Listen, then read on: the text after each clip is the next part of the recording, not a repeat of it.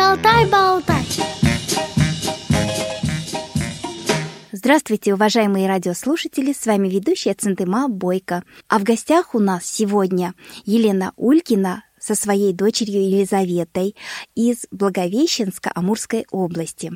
Здравствуйте, Елена, здравствуйте, Елизавета. Здравствуйте. Здравствуйте. Елена много лет отработала в специальной библиотеке для слепых города Благовещенска а в настоящее время занимается развитием детей дошкольного возраста. И, конечно же, мы не можем с Еленой не поговорить о значении книги в жизни э, ребенка.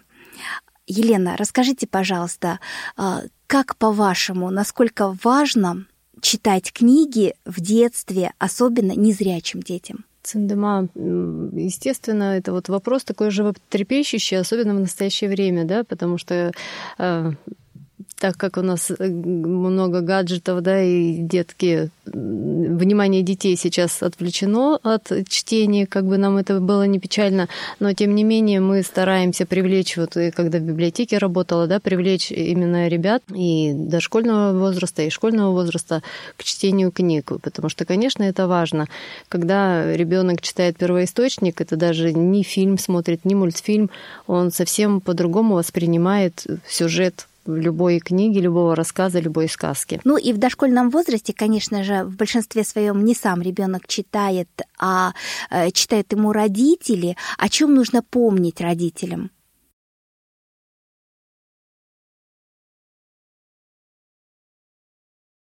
Ну, здесь важно родителям помнить о том, что нужно так преподнести сюжет ребенку, чтобы он понял прочитанное, понял, наверное, главную мысль, да, э, что хотел донести автор, потому что какие-то произведения достаточно юмористического характера, да, какие-то очень серьезные наталкивают. Ну, дошкольный возраст, если мы здесь смотрим, наверное, серьезный не так, но тем не менее э, добру и злу они же тоже нас учат, да, э, такие произведения.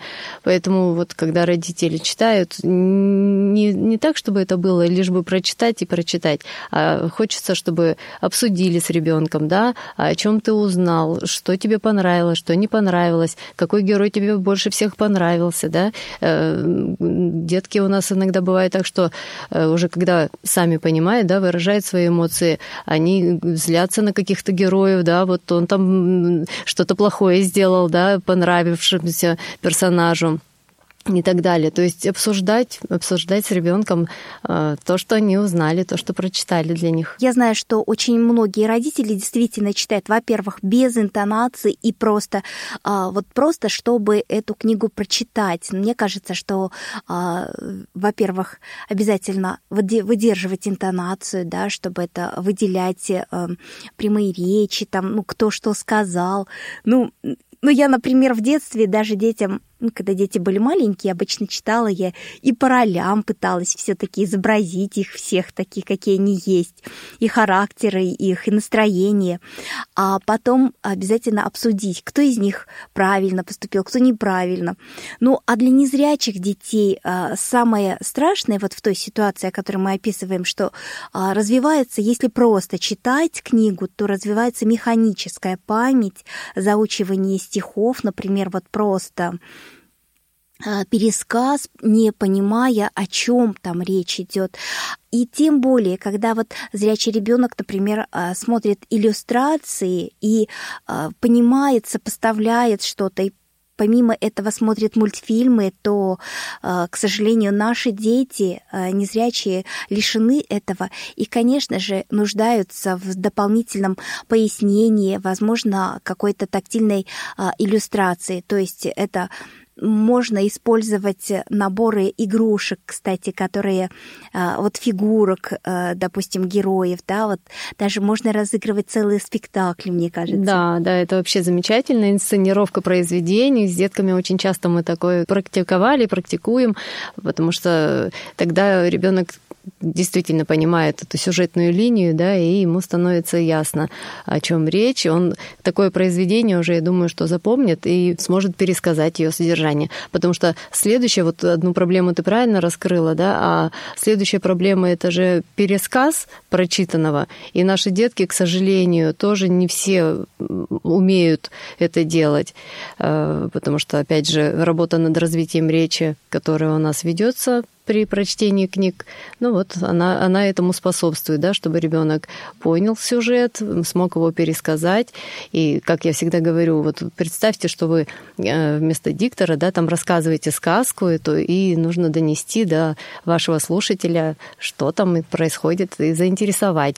А если еще, ну вот еще один такой прием интересный, я его достаточно часто использую, когда книгу начинаем читать с детками, и какой-то вот момент, что-то интересное, да, начинает происходить, но мы в этот момент заканчиваем ее читать. Для чего? Для того, чтобы побудить ребенка все-таки прочитать ее дальше. Ну вот опять же, или с родителями, да, если детки еще читать не умеют, или незрячие, э, когда у нас э, с ребятишками работа идет, или вот найти, тем не менее, да, или потом, чтобы они прям вот с таким, знаешь, желанием, да, хотели продолжить чтение, чтобы То вот интерес вот этот возбудить. Заинтриговать, да, заинтриговать да, да, и на самом интересном месте остановиться, да? Да, да, да, чтобы потом они все-таки сами просили, сами хотели. Ну вот с Елизаветой у меня с моей дочерью так получалось, потому что когда, в общем-то, человечек научился читать достаточно рано, уже в 4 года, потом она многие книги читала сама, и ей было интересно. Ну, я думаю, что сейчас Елизавета сама об этом расскажет.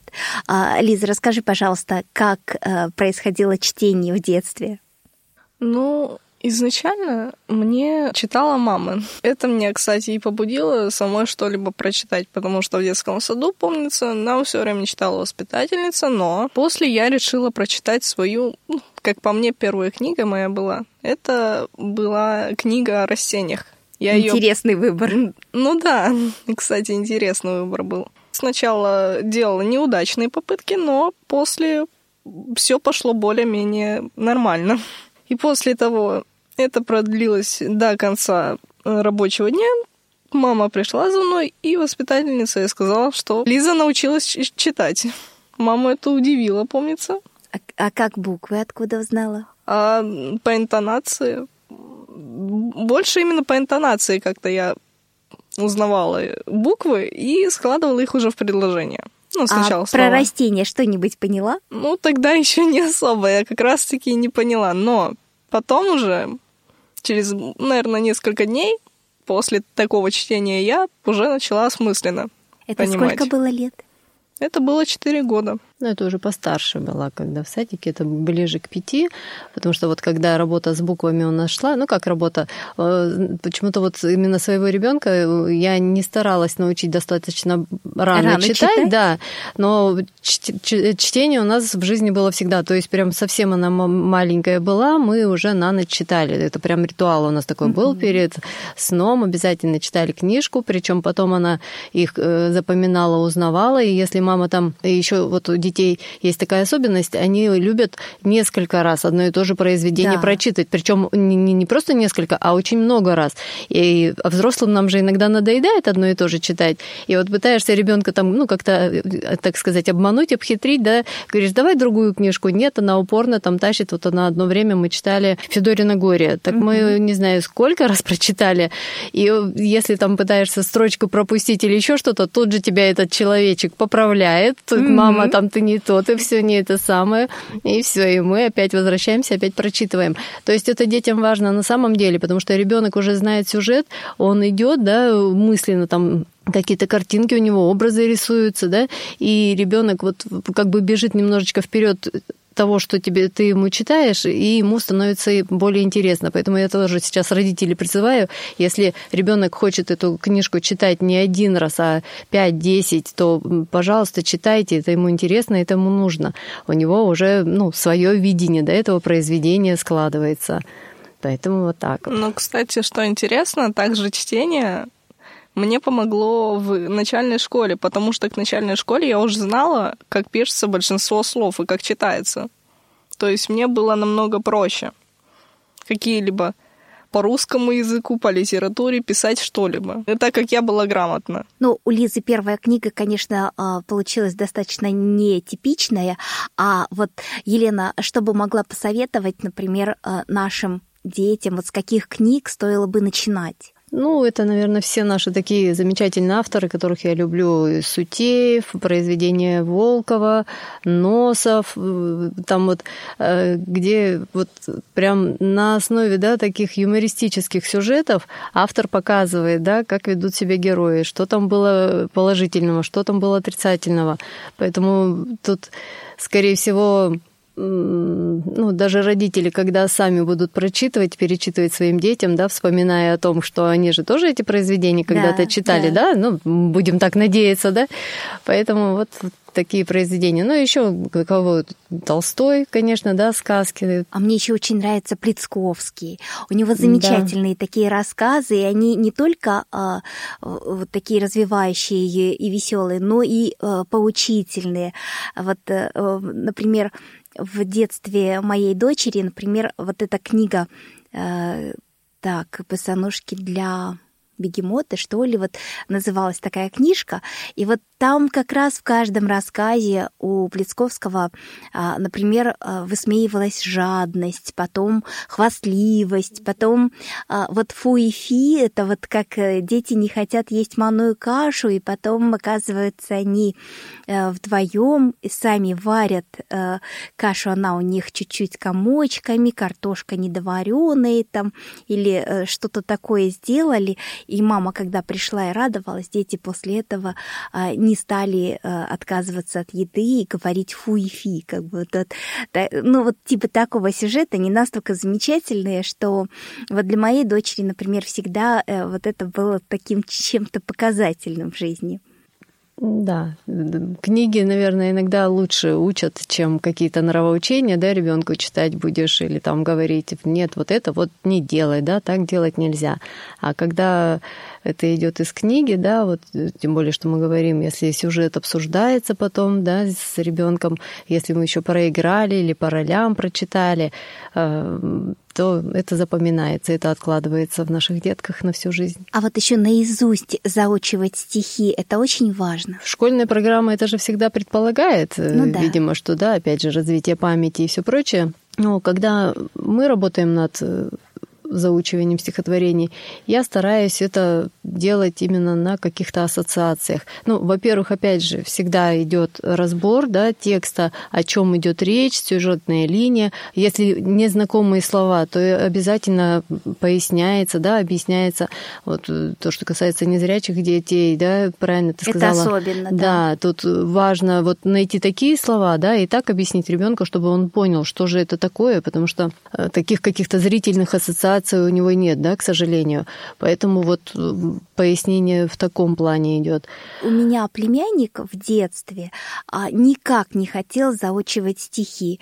Вот ему начинаешь читать, а он а, тут же берет тебе своими словами пересказывает. Меня сестра по этому поводу очень переживала, даже обратилась а, к своим коллегам-психологам, Э, пожаловалась, что ребенок не заучивает стихи. Так они ее успокоили, сказали, что на самом деле это очень э, хороший показатель развития ребенка, что он умеет эти стихи э, понять и пересказать своими словами, то есть передать смысл этого стихотворения. Да, да, это прям он, конечно, молодец. Ты представляешь, да, стихотворную форму переложить в прозу и рассказать, объяснить, да, это, это прям здорово, молодец.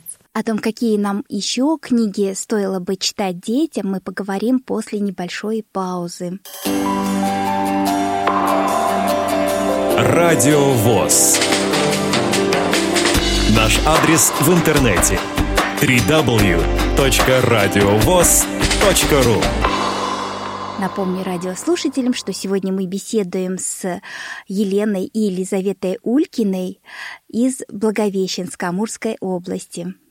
Елена, а вот сказки Сутеева, как вы рассматриваете, что в них вот такого вот интересного и полезного? Здесь, скорее всего, сами сюжеты такие достаточно простые, да, легким языком они написаны для детей, и поэтому деткам их слушать просто интересно и приятно. На мой взгляд, достаточно добрые сказки. Да, они, вот я говорю, они такие приятно их интересно читать, и деткам их всегда вот... Они, они конечно, очень любят сказки Сутеева. А потом, конечно же, еще и иллюстрации к этим сказкам. А, это очень-очень такие они... Вот практически каждая строчка — иллюстрация, строчка — иллюстрация. Это, конечно, очень интересно. Да, мы еще расскажем о том, что существует много тактильных, э, самодельных даже книг, которые можно показывать незрячим детям. Фантазия беспредельна, потому что э, многие и родители, и волонтеры, и э, специалисты изготавливают книги из самых разных материалов. Это может быть на основе ткани, которая вот эм, на картоне, а затем сверху как аппликации.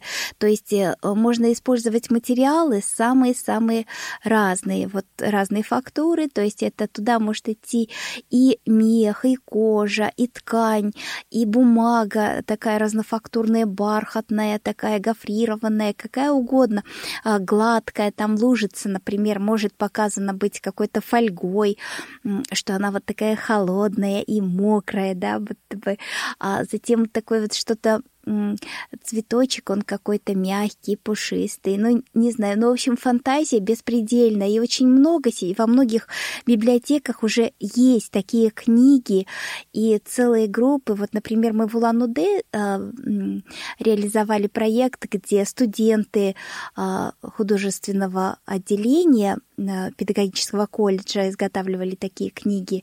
А кто-то вот в кружках, это пожилые люди, люди вот так вот объединяются и тоже изготавливают книги. То есть это вот есть целые э, рекомендации по изготовлению таких книг. Так что мне кажется, что э, если же не зрячий ребенок, то вот таким образом э, можно иллюстрировать самые разные книги.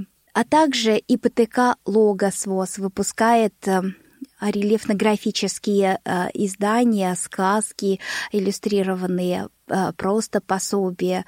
То есть э, вот там можно приобретать книги, и они сопровождаются еще и текстом по Брайлю, так что э, вот это тоже возможность передать незрячим детям изображение. Кроме этого, есть еще и такие, такая возможность, как использовать рельефную графику, то есть есть такой аппарат, который производит рельефную графику.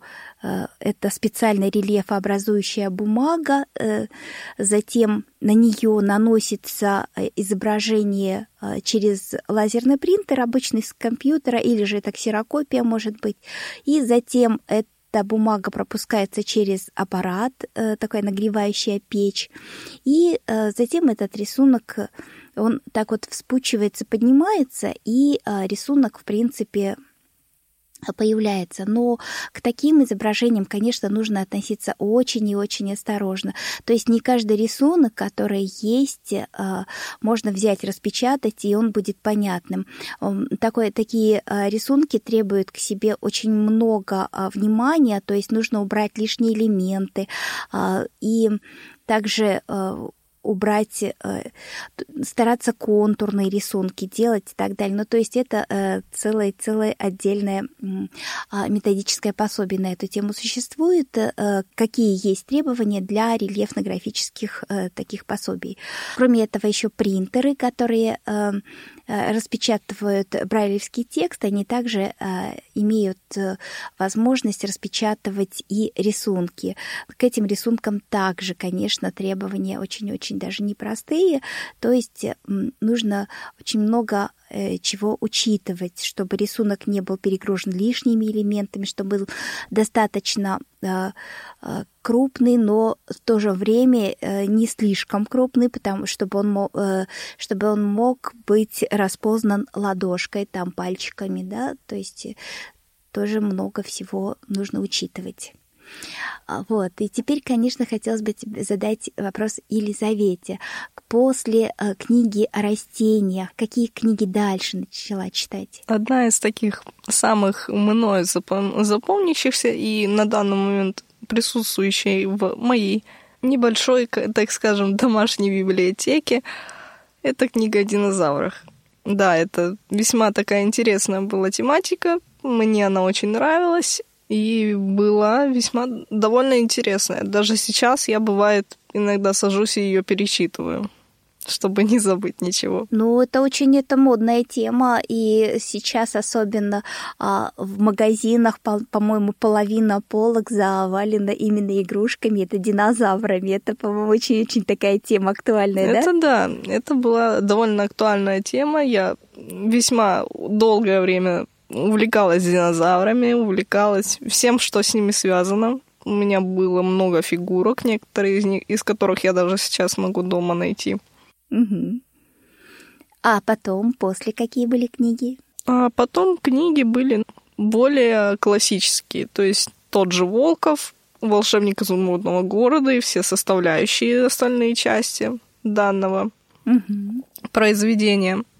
Также была энциклопедия обо всем, о космосе, об анатомии человека, и обо всем другом. А сейчас, Елизавета, тебе сколько лет? 15. Ну, в дошкольном возрасте, в дошкольном, начальной школе, в Носов, Драгунске, это у нас вообще прям дома было постоянно. Да. Сутеев, это понятно, что вот ну, более на, на раннем этапе. Ранний, да. Да, прочита, прочитала она Гайдара, читала Толстого. Ну, в общем-то, так как мама педагог, поэтому ребенку от классики все равно не пришлось уходить. Да. Поэтому да. Не получалось. Кроме, да, сейчас вот она там про растения, про динозавров говорит. И думаю, надо же интересно, что да, все-таки в первую очередь ребенок говорит. Хотя а, вот эти вот произведения, которые авторов я сейчас перечислила, в общем-то, мы их очень любили, перечитывали вместе и смеялись там, и плакали.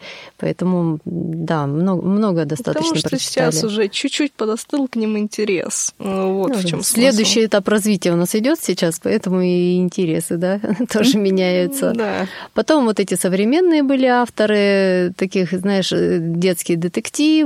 Произведения Мэйзи Хитченс, это очень много их там, этих книжек у меня, помнится, подарили, и просто именно полное издание у меня дома. Удивительно, незнакомый автор, я не читала. Да, ну я говорю, там сейчас есть особенно почему-то зарубежные вот эти авторы, они пишут тоже такие вот именно детские произведения, которые, ну, вроде как книга-однодневка, но тем не менее, да, чтобы развить у ребенка интерес к чтению, почему бы и нет. Сюжеты такие достаточно интересные, вроде как Э, с детективной такой подачей, поэтому детки их, в общем-то, тоже читают. Ну, с ноткой такого сюрреалистического юмора больше. С Еленой мы познакомились ровно 10 лет назад. Это была наша любимая Камерата Нижегородская на конференции, посвященной информационным технологиям.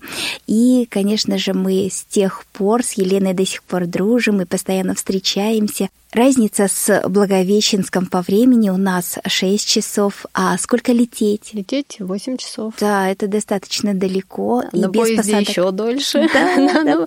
Ну, то мы тоже даже в Москву бывало раньше и на поезде приезжали, так что всю страну можно посмотреть. Да, это дальневосточный регион, так что вот у нас настолько дальние гости. Елена, и все-таки в заключение нашей программы хотелось бы услышать вот э, советы для наших родителей по воспитанию детей дошкольного возраста. Самый главный совет, конечно, это все-таки деток приучать к чтению, да, как бы их направлять в эту сторону. Но это мы можем как сделать? Это мы можем сделать только собственным примером. Вот я уже касалась вопросов того, что сейчас много в гаджетах, да, сидим, детки наши настолько увлечены э, телефоном, они там могут уже, не знаю, с трех лет, наверное, знают, куда пальчиком тыкнуть, да, и что там с ним делать. То же самое, как и в компьютере. А вот книжки сейчас особенно я сама, например, люблю больше именно вот напечатанную, живую книгу, чем у меня даже нет электронной книги, потому что ну, не люблю этот такой формат. А вот такие книги, да, чтобы родители все-таки больше деткам предлагали и сами показывали своим примером, что читают книги дома, да, хоть иногда там открывают, и читали детям с увлечением, с интересом, и тогда детки будут тоже, конечно, читать, потому что в школе сейчас это большая проблема, а, вроде как сочинения убрали, да, пока экзамены, но тем не менее мы же не только для этого читаем, да, чтобы сочинение написать, а для того, чтобы у ребенка кругозор расширялся. Чем больше ребенок читает, тем более развита речь, да, тем легче ему потом в школе учиться. Вот даже Лиза да, сказала, то, что она рано научилась читать, и потом в русском и в литературе было действительно достаточно легко. Если человек, допустим, не, даже не знает, не выучил все правила по русскому языку, но он начитанный, он будет писать более грамотно, чем его сверстник, который ну, книжку, скажем так, не особо да, в руки берет. Ну и, конечно, для наших детей э, слабовидящих э, можно еще и укрупненным шрифтом тоже э, распечатывать книги, если нет. Или же все-таки в продаже есть тоже достаточно крупным шрифтом книги. А для незрячих детей вообще можно изготавливать, как мы вот в прошлой передаче с Людмилой Мясниковой говорили, такие книжки-малышки существуют, mm-hmm, когда да, можно буквально по Брайлю, да, э, печатать, то есть написать даже можно самим вот э, такой текст короткий, который э, ребенок может читать и самостоятельно вот так вот погружаться в литературу. И, конечно же, когда ребенок сам читает глазами, руками, неважно, конечно, у него и грамотность повышается, и кругозор, как уже сказали, и вообще просто такая вот, говорят, зритель зрительная или тактильная память, да, э, и таким образом, конечно же, гораздо легче потом и мысли свои сформулировать, и, и вообще как-то вот иметь представление о том, что тебя окружает и кто. Спасибо большое, Елена, спасибо большое, Елизавета, за то, что вы пришли к нам в студию, рассказали о своих любимых книжках, о важности книг. Напомню радиослушателям, что сегодня мы беседовали э, с Еленой и Елизаветой Ольгой Улькиными из э, Благовещенска-Амурской области вела программу Центыма Бойко. Всего доброго, до новых встреч. Спасибо, до свидания. До свидания.